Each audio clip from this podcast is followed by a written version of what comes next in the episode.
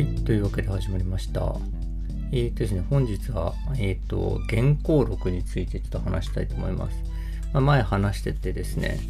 まあ、理論書も好きですけど、まあ、偉人たちがですね、まあ、どういう文脈で言ったのかわかんないですけど、まあ、ある言葉をポロッと漏らしましたみたいなですね、そういう原稿録っておもろいなと思ってですね、まあ、そういう本好きなんですけど、でですね、その本でですね、まあ、好きな本の話とかしたいなと思いました。えっ、とね、ソクラテスはそのプラトンが、えーソクラテスの弁明って本とか書いてですね、なんか多分その中に載ってるんですよね。それ読んだことないんですけど、まあ読んでみたいなと思うんですが、まあ、講師は論語ですよね。で、論語もですね、あの、弟子たちがですね、先生こんなこと言ってたねっていうのをですね、結構すっごい短いエピソードを百何十個ぐらい集めたもんなんですよね。だからもう、なんていうか、あの超細切れなんですけどで全然理論とかもですねないんですよね、まあ、その言葉の中からなんか伝わってくるような感じでですね。でブッダもまあ同じような感じで弟子が先生こんなこと言ってたよねみたいな感じで経典とかを書いてたんだったと確か記憶してんですがまあ仏教のすごいところはその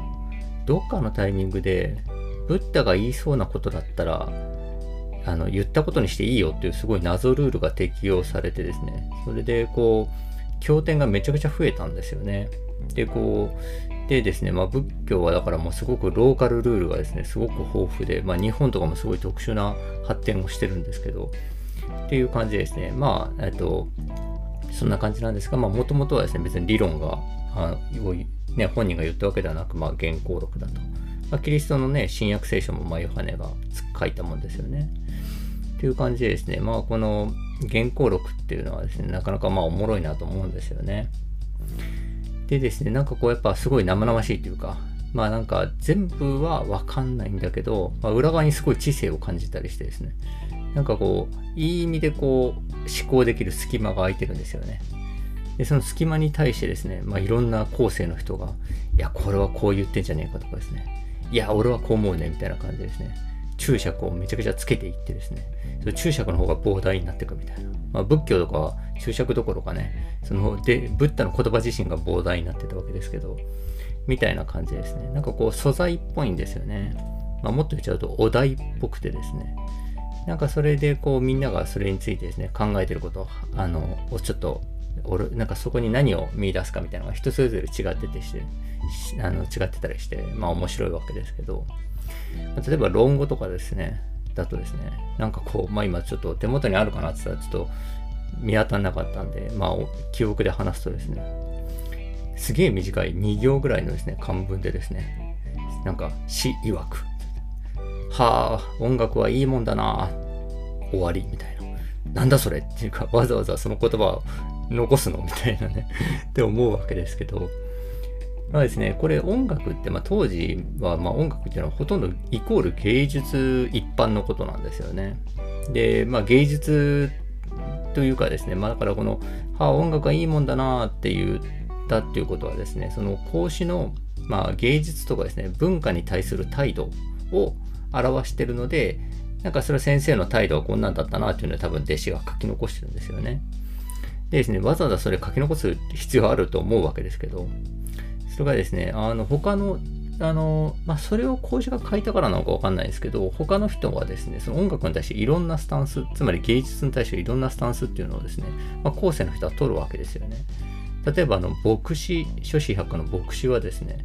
音楽完全否定なんですよね。そんなもん、その、あのね、その貧しい人が食うや食わずなのに、その音楽なんて良くないって言って言ってるんですよね。まあ、なんで、なんかそういうふうにですね、音楽についてはこうだよね、みたいな。って言って、いろんなその後も諸子百科の人はそれぞれ、それ音楽に対しての考え方あるんですけど、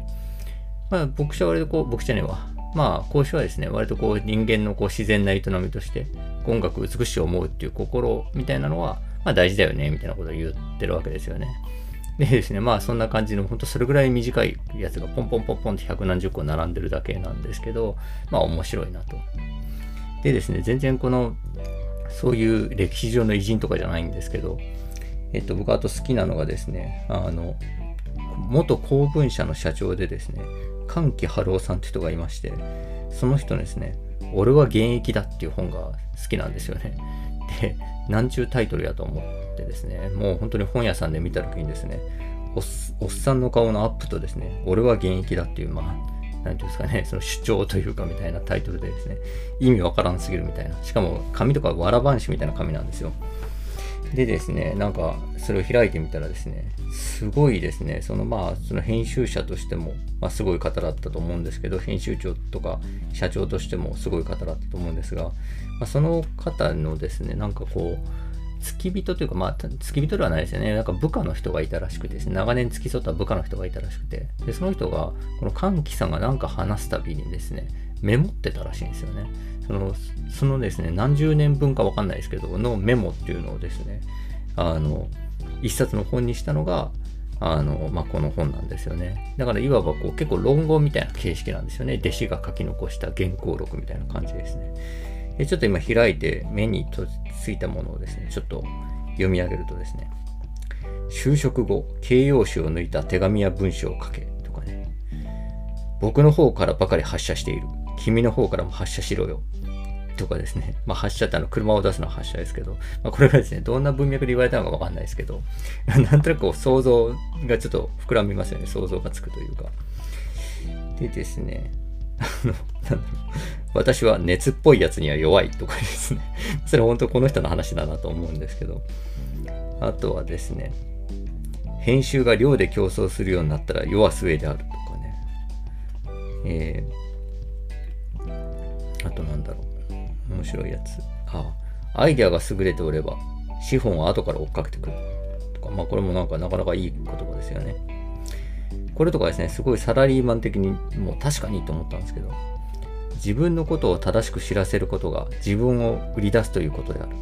ちっとも僭越ではない。自分のことはとっくに人が知ってくれていると思い込むことこそ思い上がりだって言ってですね、これとかもまあ僕は響きましたね。僕はもう本当にですね、自分をですね、あの、正しく知らせて売り出すみたいなことがですね、なんかですね、恥ずかしくてですね、これちょっと北陸人の良くないとこが出てると思うんですけど、まあ、やらないんですよね。でですね、まあ、あの、ちょっとですね、まあなんか、なんとなく知っといてくれよと思ったんですけど、そんなこと俺やりたくないからと思ったんですけど、まあ、それは思い上がりだって言ってんですよね。まあ、それはそう言われそう、そう言われりゃ本当そうだと思ったんですが、みたいな感じでですね。まあ、結構こう、あの、いろんな言葉があるんですが、なんだろうなと。えー、っと、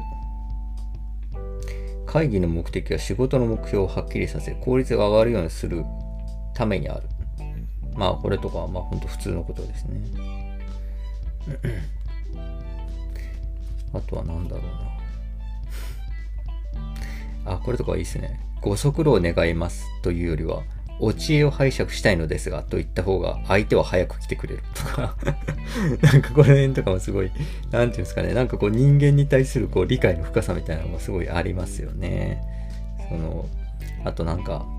ね、この間話してた方便とかにも近いような感覚がありますね。自分の意見をちゃんと述べなければ相手は君を信用し君の存在を認めてくれないよですねこれは多分誰かに言った言葉なんでしょうね部下とかにねこれもいい言葉ですよね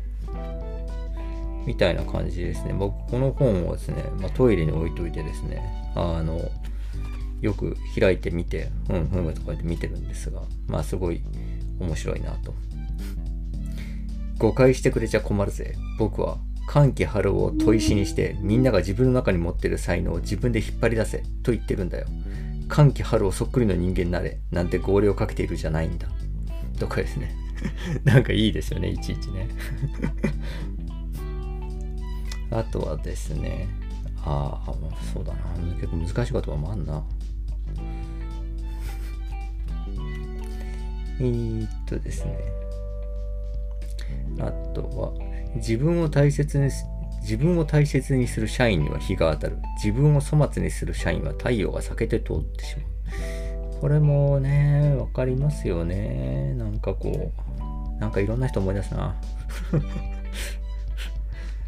あ、これも好きですね。君の顔が潰れるのは、まあ君が我慢してもらえればいい。